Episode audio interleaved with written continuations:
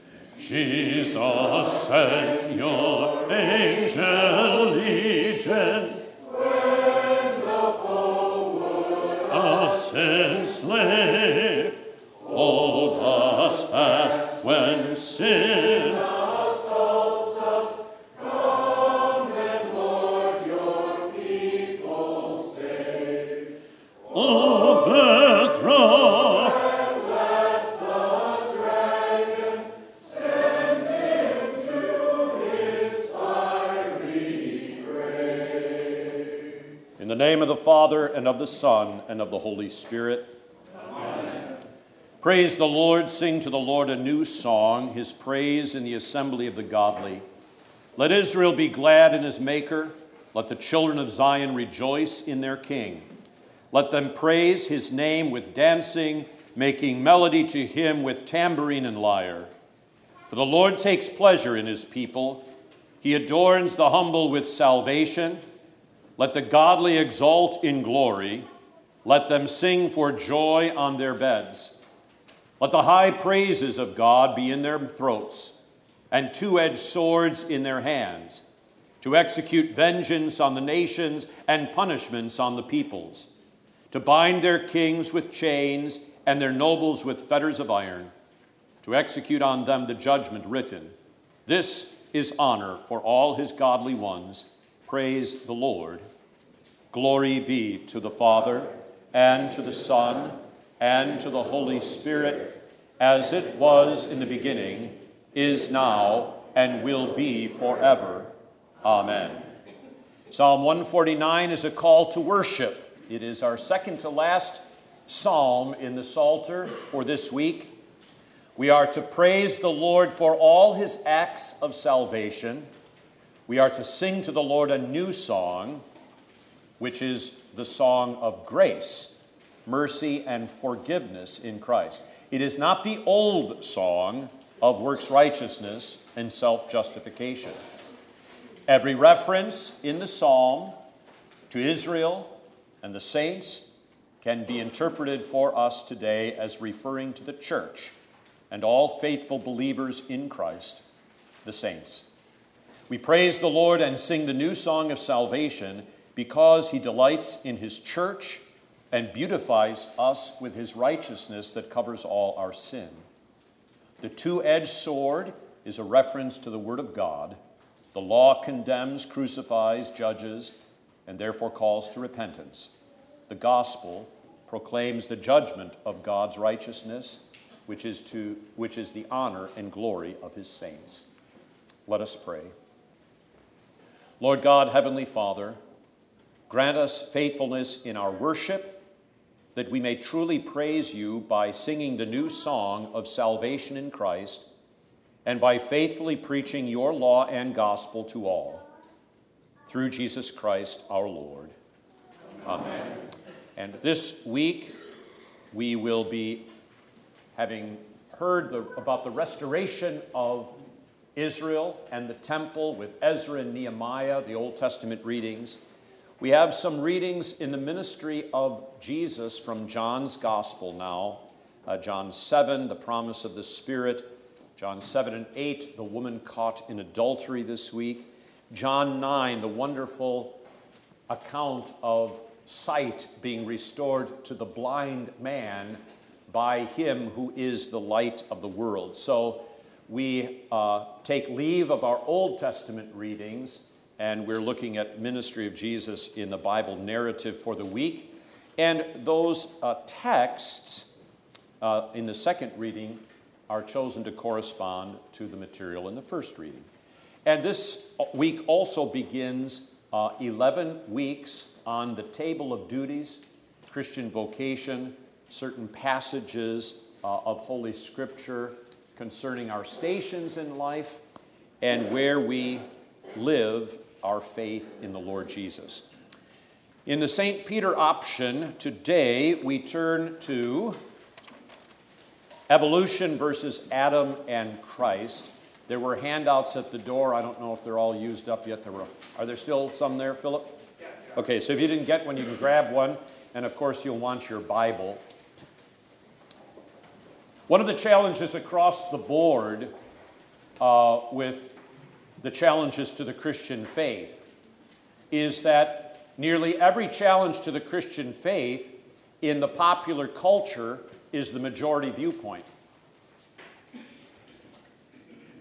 So when you have the majority of people out there in the world, and the majority of, in this case, the quote unquote scientific field, all saying one thing, surely truth is in numbers, right? You know, 10,000 um, scientists can't be wrong. Now, if you change the occupation, then you'll notice how much folly that is. Uh, 385 congressmen can't be wrong. Well, okay. So, just because something in our society and culture is a majority viewpoint doesn't mean it's truth.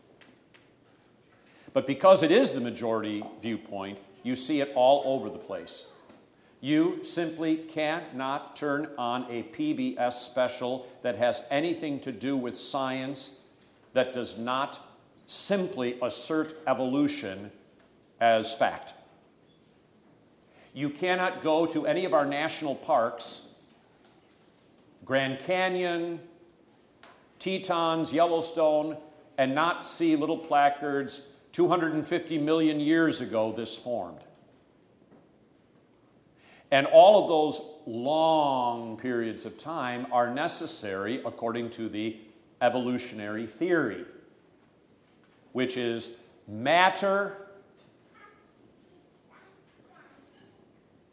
great lengths of time, random chance produce life. or life as we know it. And the ages have to be long to fit in with the theory. Okay? So the majority worldview can't be wrong, but Jesus says quite the opposite. And the Christian faith, going back since the time of Adam and Eve, was always the minority faith. Always. And we need to know that. There was one person who confessed the truth during the week of the Passion Jesus Christ, Son of God. Even the disciples abandoned him. But the majority viewpoint of the Sanhedrin, the high priest, the scribes, the Pharisees, the elders of the people, even those who had been his followers, who were now strongly tempted to believe he must not be the Redeemer because he's being crucified, they were wrong. They were wrong. To turn the other side of the coin, it is the Christian understanding of creation. As we've talked about with the global climate change discussion, where God is the creator and we are the creatures, drawing life from Him, understanding of the world from Him, that's what gives us mental health. That's what gives us spiritual health. And when you set aside God's order, it leads to mental illness, it leads to spiritual illness.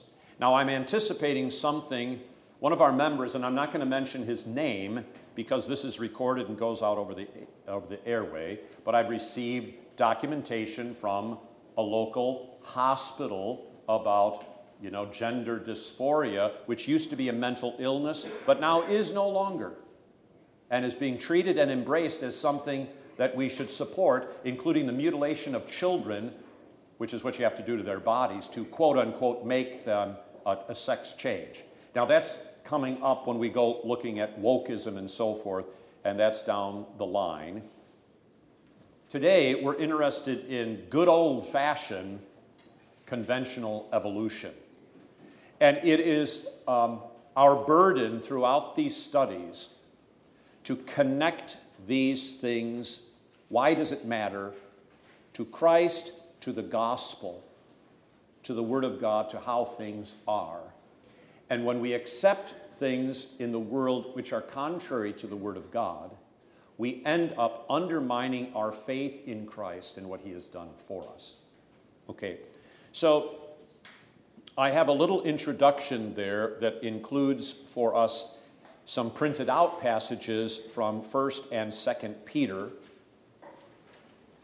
Under the general assertion, evolution must be rejected because it is a denial of a personal God in whose image we were created and redeemed, and of the salvation of humanity in the incarnation and resurrection of the Son of God, the second Adam.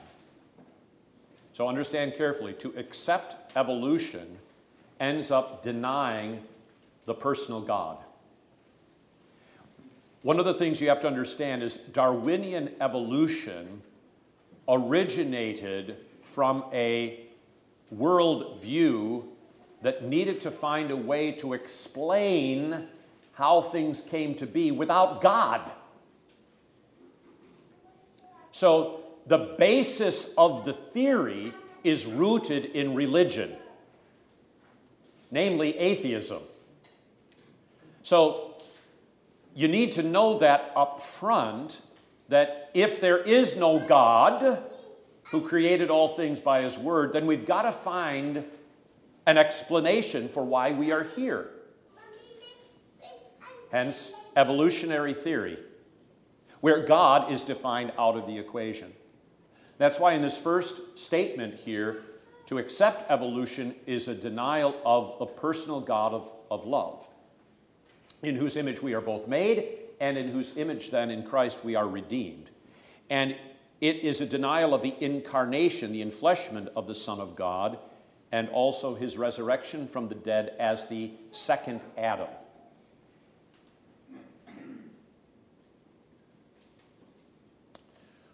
1 Peter 3:18 Christ also suffered once for sins the just for the unjust that he might bring us to God being put to death in the flesh but made alive by the spirit. Now why is this passage there under this discussion of evolution? Because it draws upon also, some of the points we have made with respect to race, namely, that there are not multiple races, but we are all rather descendants of the one man, Adam. And evolutionary theory allows for the descent of Homo sapien from various, you know, uh, shall we say, ponds of swamp, you know? And since, according to evolutionary theory, the organisms are advancing and developing, those Homo sapiens that climbed out of this particular swamp origin may, in fact, have advanced further than those who climbed out of this swamp of origin. So the seeds for racism are not in Christianity and the worldview of creation, but rather implicit within evolution because organisms are advancing and so forth. Okay?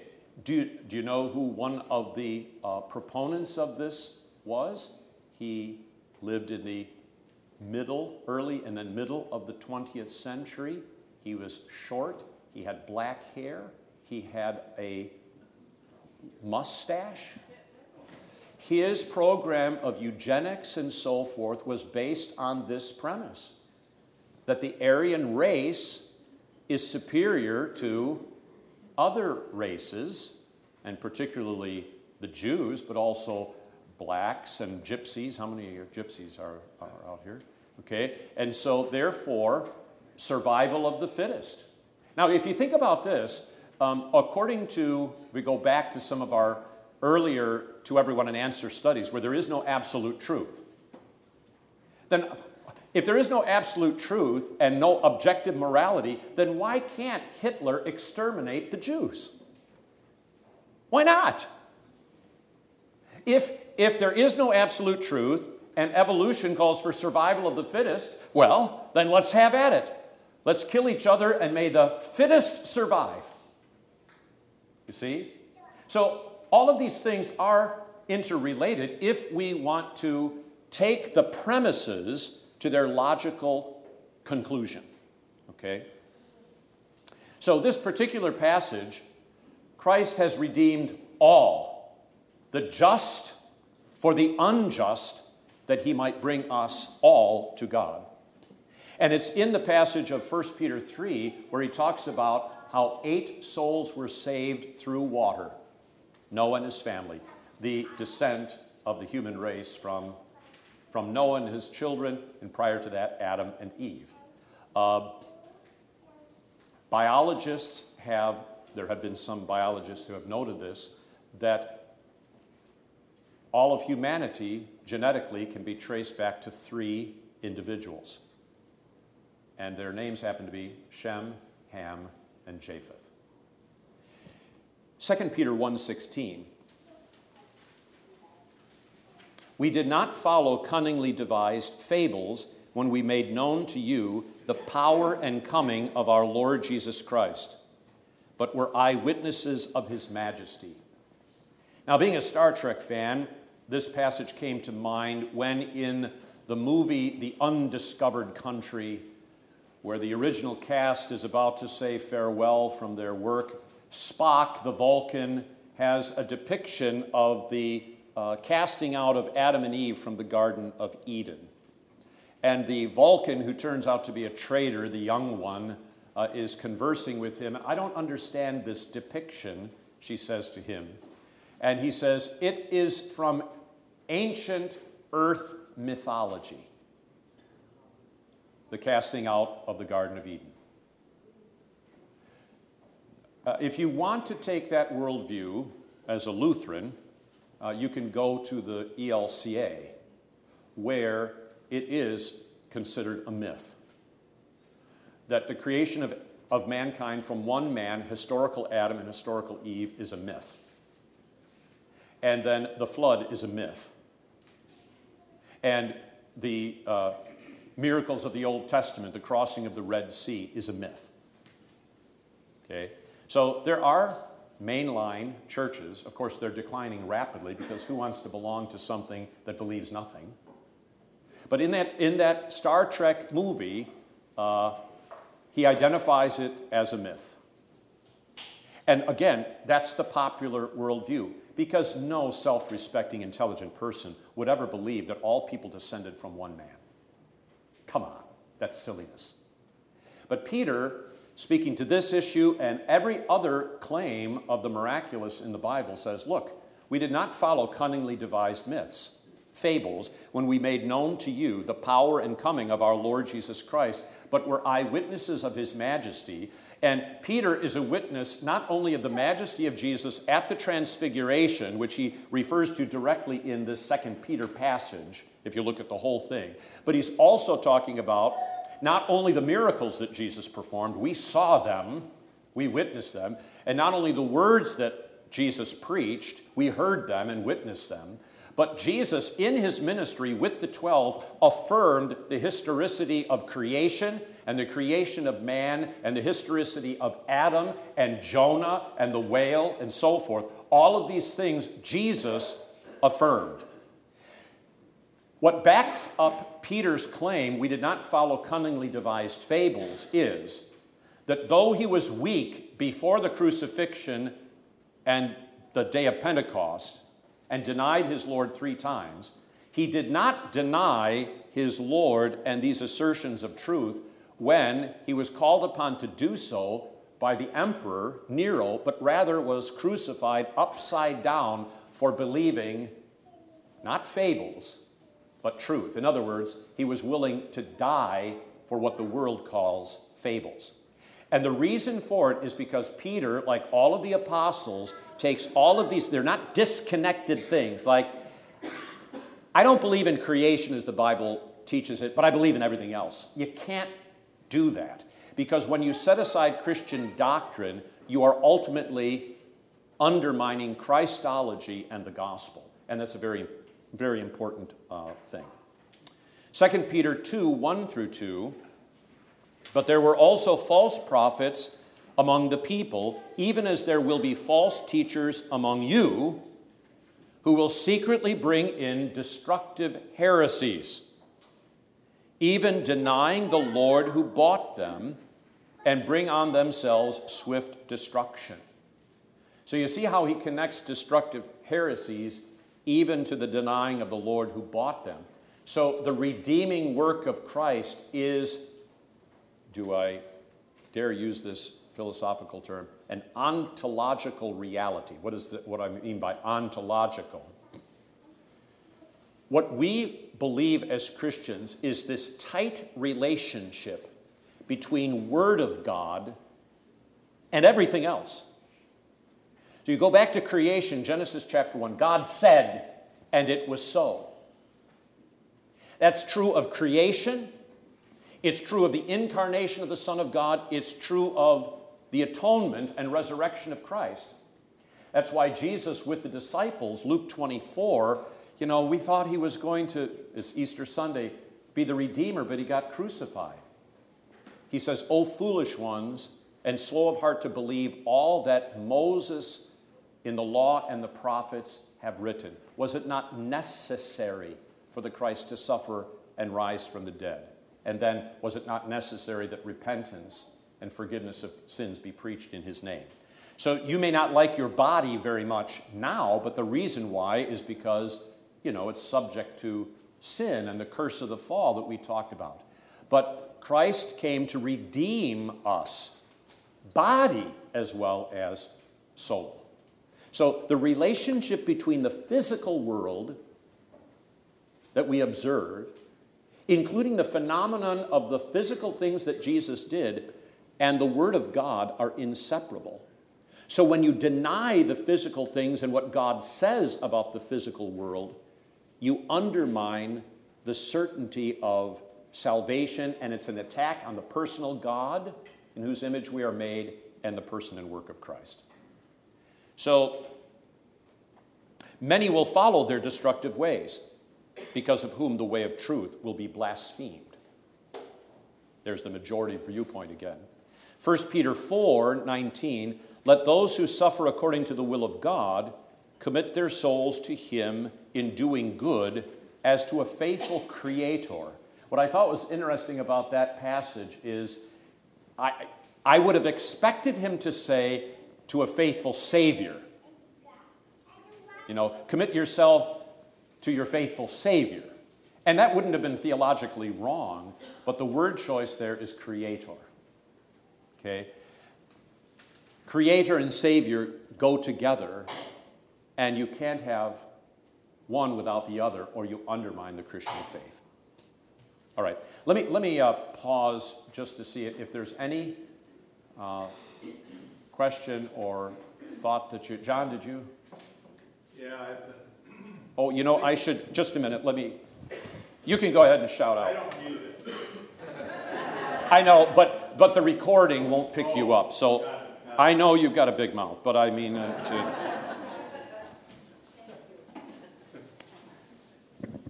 Okay, go ahead then. So I've been concerned uh, recently um, separating uh, fables and stories, and we read to our kids Bible stories, Yeah. and that's very close to being a fable, you know, like Grimm's fairy tales.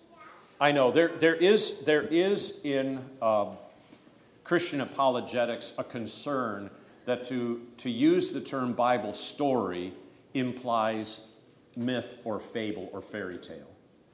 And um, it's an unfortunate, um, I think, um,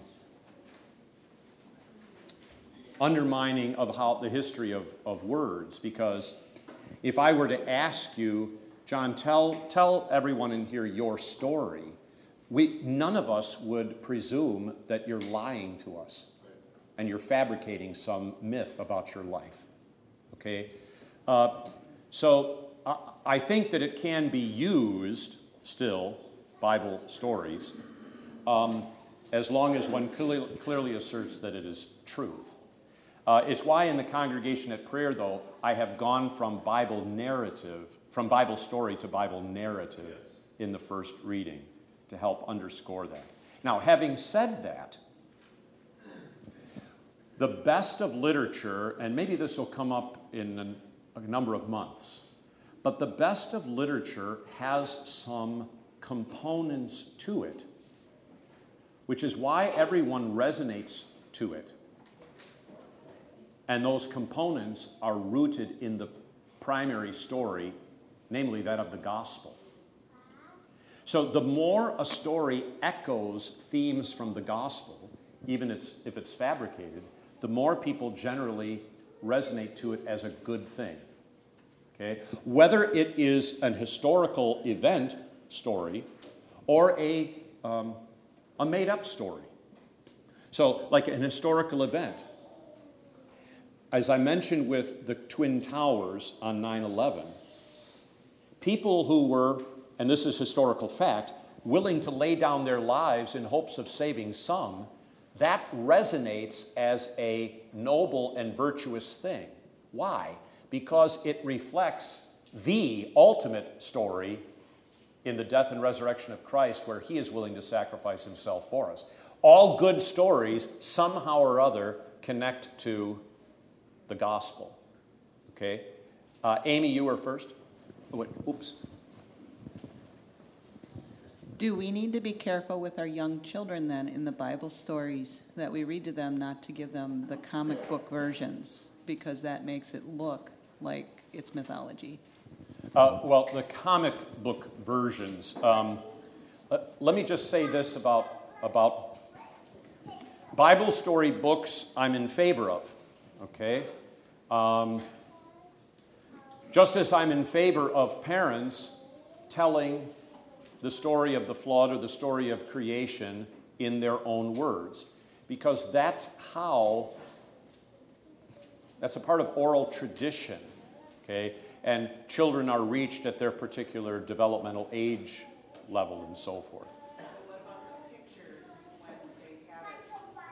What, what about the well yeah i mean maybe maybe you want to avoid cartoon pictures but um, it, if, if, you're, if, if Becca, when she was younger, drew with crayon the, the Garden of Eden with the tree, would that mean, since she's, it's crayon and it's, she did it when she was five years old, that therefore it's not true? So let's, let's not be paranoid about that. Let's focus, though, on making sure we understand and don't buy into the world's uh, idea of myth. Kathy's hand was up over there, Virgin. So, knowing that the majority of people um, the, buy into the culture, how, how do you present truth? Okay, we're not there yet. Okay, Okay. I'm, I'm laying the, okay. Okay. Okay. Uh, let's go into the next question then, okay? Because I, I expect to spend all of next Sunday on the topic as well, all right? What is evolution? Uh, I have three definitions here for you. The first one is from Webster's Universal Dictionary, uh, published in 1937. Quote, in biology, the theory that all existing organisms have arisen as morphological and physiological modifications of pre existing forms. Now, morphology, you know, morphs into something, okay? That they are genetically related and that the change resulting in present differences has been gradual from the simple and less differentiated to the complex and more highly differentiated. Now, in that sentence, genetically related, the term genetics was used. True or false? Charles Darwin knew about genetics. False, he did not. So, DNA, which is the basic blueprint of every living organism, plant or animal, what have you, uh, that's where the information is contained on a living organism. And that was not a part of Darwin's theory. It is in the Bible, though, Genesis 1, where each were created according to their kind. The discovery of DNA and the whole field of genetics, you can then look back in the Bible and say, oh, how about that? It's actually there in the scriptures.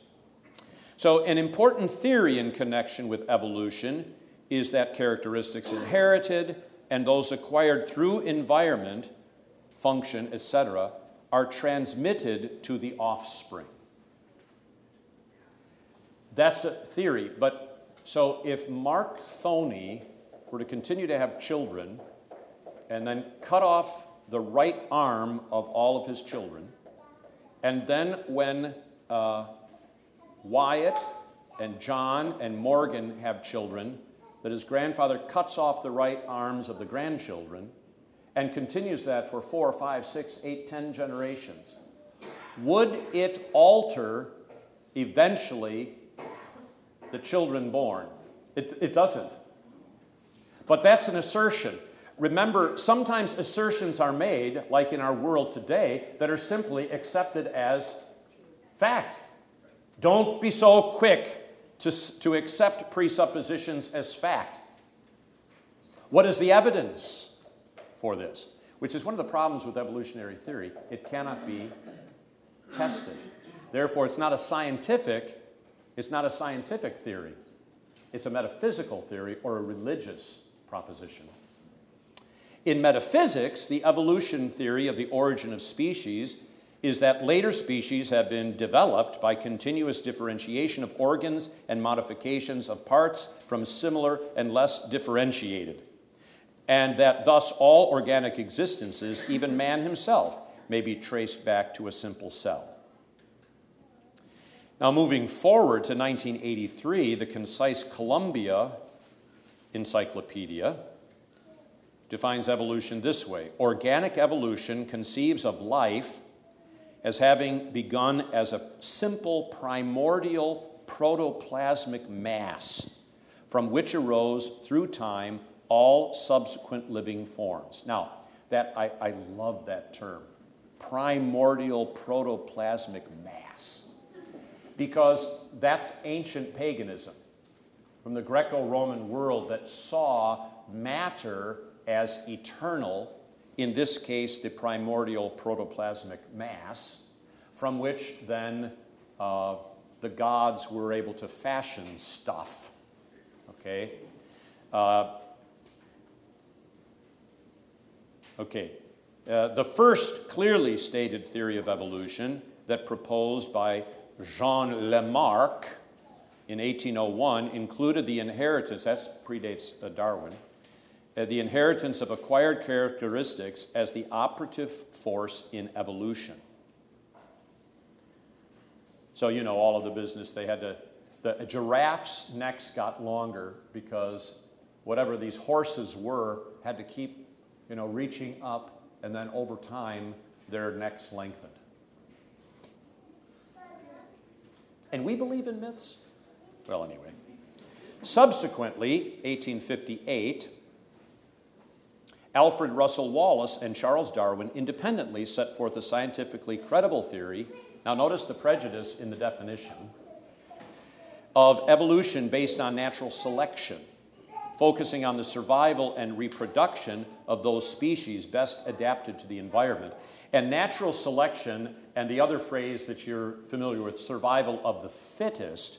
So if you have survival of the fittest and natural selection devoid of theology of objective truth and right and wrong allows for an Adolf Hitler to arise and work the natural selection uh, process. Okay? So I, I included these actual citations to show you that the quote unquote theory of evolution has been around quite a long time. And if you, one of the, one of the things that propaganda does is if you say something long enough, repeatedly enough, and in enough circles, eventually people will believe that it is the truth. Uh, we have a Angela over here. So I remember learning in high school and in college about vestigious or vestigial structures in your body, your tonsils, your appendix, your pinky toes, your wisdom teeth. Yes, things from a bygone. No all of these necessary. things that your through the generations are being, you know, kind of not needed due to um, you know, climate or whatever, you know, things that we're doing these days, um, things that your body doesn't need and can be removed. Um, how does that play into this? Well, it's, it's part of the natural selection thing, and there's what we had in this last definition. Um, the, you know, the credible theory of evolution based on natural selection, focused on the survival of the fittest, and prior to that, subsequent living, living forms, um, that the, the acquired characteristics are the operative force in evolution, that, that those who couldn't survive because they didn't have the right equipment died off, and those who had the right, you know, those whose necks were starting to grow a little bit, they survived, so they passed down the longer neck to the next generation. And if some in the next generation had shorter necks, they died, and then those who had longer. Okay. Now there's there, there's a certain amount of um, uh, where we can see traits. At the Tower of Babel, for example, the DNA of Shem or Ham and Japheth was not identical. They're related, but they're not identical. They're all related through Adam and then back to, or through Noah and then back to Adam. Um, but when you have the same people group, certain characteristics, the same thing with dogs, you know, are going to be emphasized, but they're still dog, that kind, okay? They're still man, that kind, even though those in Africa uh, have a darker pigment in their skin. Okay? Uh, yes. Um, Pastor, can, yep. you, can you comment on the, the concept of intelligent design? which, which I, I believe more scientists are embracing now, and does that, does that lend itself to accepting? Uh, Sure. Uh, intelligent design is a field, um, uh, is a term that's developed from uh, scientists relatively recently, over the last 40 years especially, who have attempted, at, with, without a particular Christian bias, they've attempted to look at the, the data, the evidence, and uh, particularly with the origin of the universe and the place of Earth in our solar system specifically and in the universe at large. And uh, I'm not going to go into it at length today. Uh, maybe we can take it up and even show the video that I showed some years ago on, on uh, called The Privileged Planet. But one of the things that they have observed is that the, in order for carbon based life forms to exist, there are so many factors involved in that.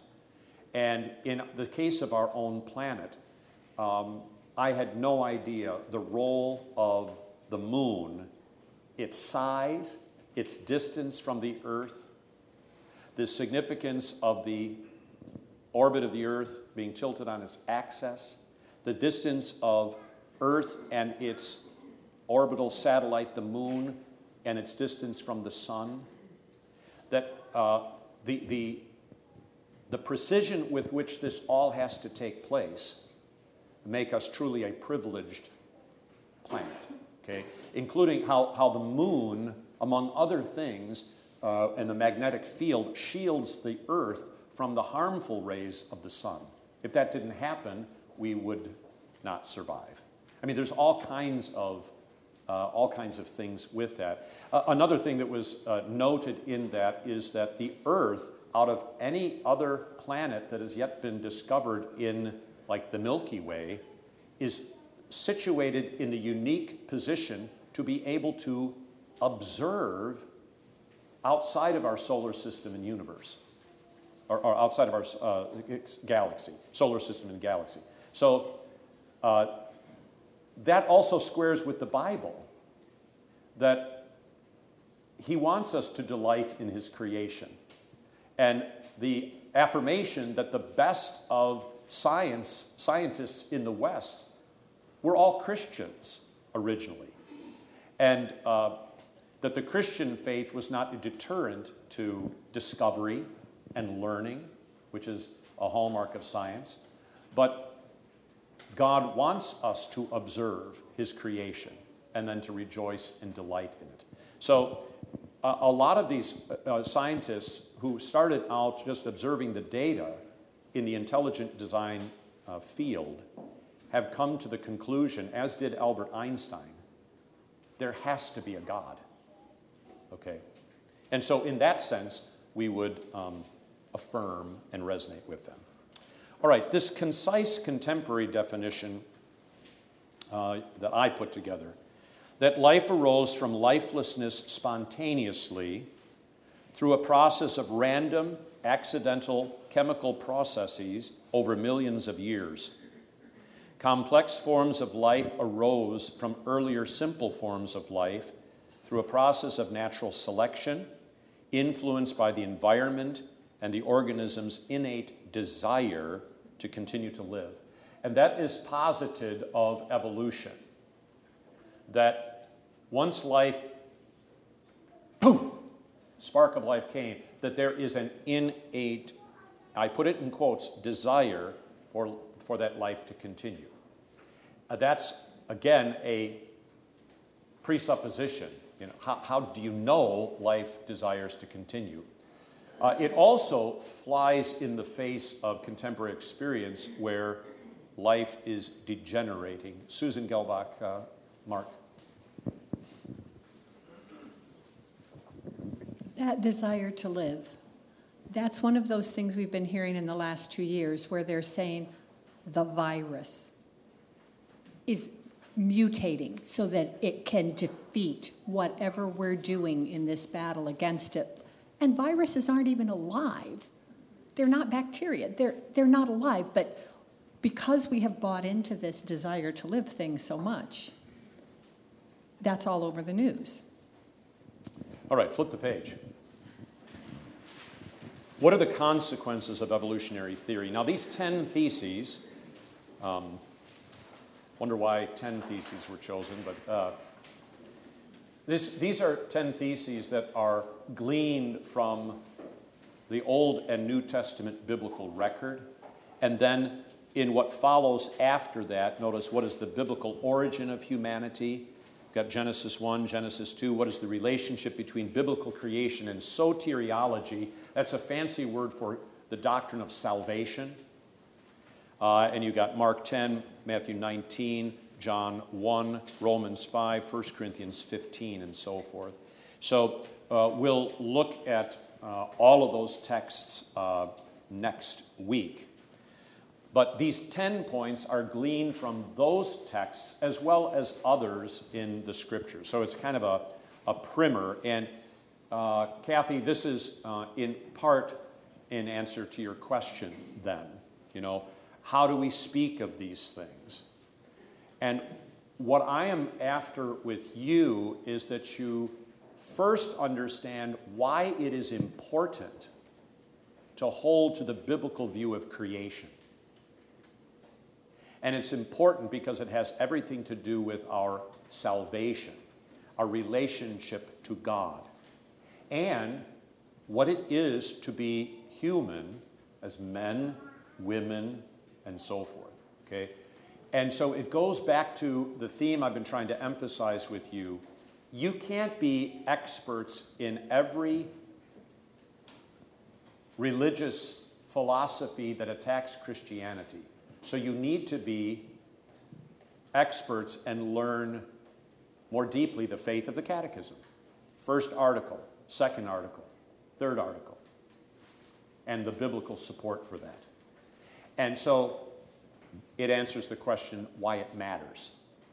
Why, I mean, why not? Why does, you know, and there's been a lot of Christians that have tried to meld the two together evolution and creation under something called theistic evolution, where um, God has manipulated evolution over time. And so things like the uh, six days of creation are not literal days, but are eons of time. And that's very dangerous because it flies in the face of the text itself, not only of Genesis, but of what Jesus said about the dating. Okay? Um, and with that, it again denies the historicity of the man Adam from whom we all descended. So these 10 points we will highlight now today and then refer back to them as we go through the texts next week. Number one, what are the consequences of evolutionary theory? The denial of a personal God who is creator and upon whom the creation depends, which is clearly stated in Genesis 1.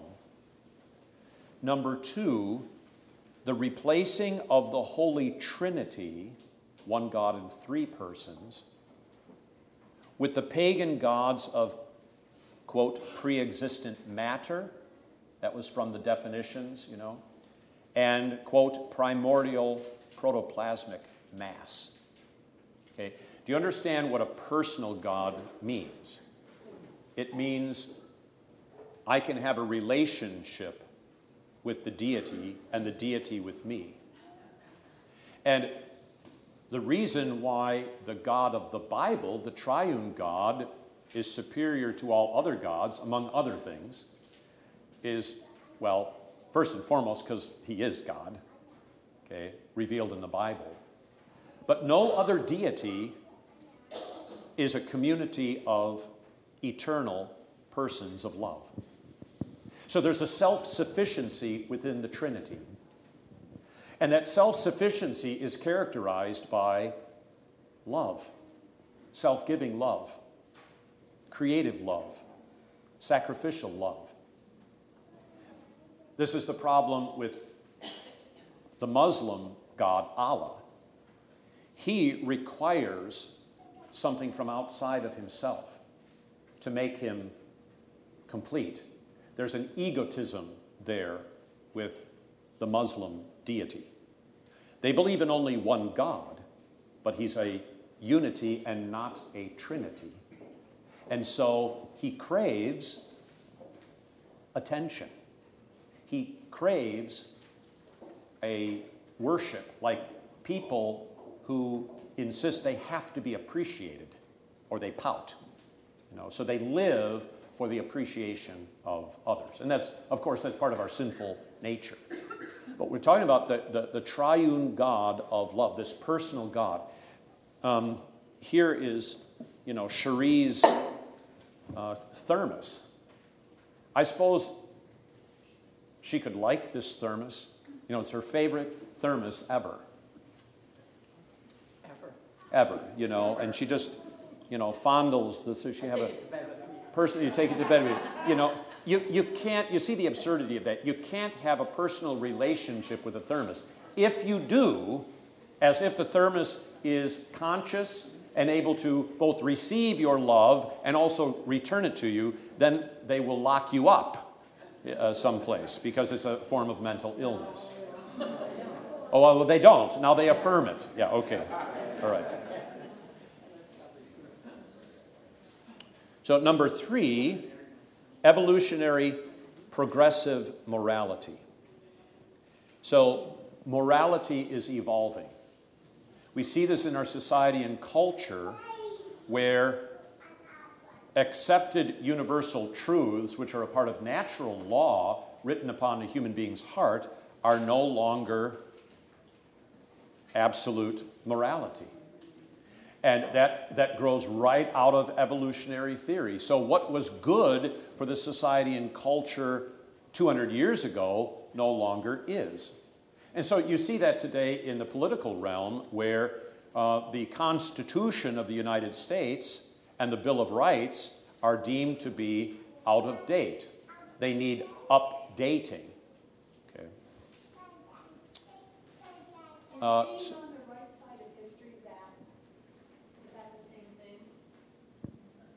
Say again? Is the, the phrase being on the right side of history, is that what you're talking about? Well, I suppose you could say that. I mean, see, how do we evaluate truth for us as Christians? On the basis of the scriptures. Now, this phrase being on the right side of history, Susan, there are times when the church has screwed up. Like, when uh, scientists were persecuted, Christian scientists, because of they asserted that the world was round and not flat. They were persecuted not because the Bible says the world is flat, which is false, but because of a false reading on the Bible. Okay? So, also, when it comes to racism, okay, we've asserted that there is only one race. but there have been many Christians down through the ages, okay, that have discriminated on the basis of skin color or on the basis of culture. That's a bona fide fact. But it goes back to the Tower of Babel and, you know, the, the tug of war there.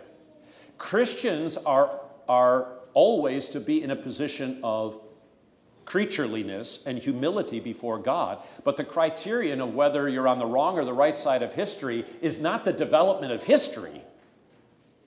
Okay? So now we what is are we on the wrong side of history because of critical race theory? You know, are we on the wrong side of history because we should embrace gender dysphoria and consider it normal? Well, I would beg to differ. Okay? We're on the wrong side of that history. So Sometimes we are, sometimes we aren't. But the criterion for truth is the Word of God, not my emotions and feelings. And how often in your own families, you know, you have somebody who is tempted to um, same sex relationships. 50 years ago, that was taboo. It's not any longer. It's promoted and celebrated in the culture. So, are we on the wrong side of history with that? We have a separate topic on LGBTQ uh, down, the, down the line. Okay? So, again, the objective criterion is the Word of God, not our feelings, or the popular culture, or the majority worldview. And number four, the denial of the uniqueness of the human person. One of the things, and we'll be uh, devoting time to this as the weeks unfold, who God has made you to be is a good thing. I talked in Bible class last week about being a, a, a woman, a wife, a mother, a, a man, a husband, a father. We in the church need to hold these things up as good things. Okay? Uh, not only good things, but the way to mental health and well being, not only for ourselves as individuals and our families, but also for the, for the society and culture around us. Which is why, in the St. Peter option, we don't want to just stick our head in the sand. We want to hold up the Christian worldview in terms of human sexuality, marriage, and family as good and be unapologetic for it, as the way, as the alternative to the worldview. If you want to listen, uh, it was a very brief interview, but very good on issues this week, issues, etc., where a woman who had been abused sexually as a child, because of the abuse, felt she had to emasculate her body and change from being a girl into being a boy. And now, today, in a hospital I'll refer to, very well known in the area, that is promoted as exactly the correct treatment for her. She needs to be affirmed. And she may be 12 years old or 15 years old, but she needs to be affirmed that she is not a girl, she's a boy, and she needs to be taken um, uh, hormone therapy, and she needs to have surgery which will emasculate her body. That is happening in the world today. Now, I'm going to get a little bit ahead of myself. We will talk about wokeism and CRT, critical race theory, which plays into pair here. And this is why it's these things. This is not diversity, this is not equity, but these are some of the things that certain theologians are concerned about coming into our own universities. it's, not, it's not a dispute over personalities. It's a dispute about substantive theology that undermines the Bible humanity, the Trinity, and the person and work of Christ and obliterates it. Other than that, we should embrace it. You see? So, this is why we've got to know what we believe and why we believe it to be able to offer the alternative worldview. All right. Number five, the denial of the creation of man in the image and likeness of the triune God of love, which is related to the previous assertion, the denial of the human person, and here, the denial of the triune God of love, in whose image and likeness we are created. Number six, uh, the denial of the historicity of Adam as one from whom all humanity descended, as the one. Uh, that's a very important point, and Jesus and the apostles firmly assert the historicity of Adam and the descent of all humanity from the one man, which then leads into uh, what is number eight, a rejection of the dominion over the creation that God gave to Adam. And then nine, a denial of the incarnation of the Son of God as the second Adam and Redeemer of fallen humanity. Uh, and 10, a denial of the atonement of Christ and its resulting resurrection of the body. All right, now we'll come back to these. I just wanted to kind of talk you through. We're out of time here for today. But we'll go into texts on, uh, from the Bible supporting these things, along with certain uh, examples from uh, contemporary uh, life in the world. Okay. Grace of our Lord Jesus be with you all.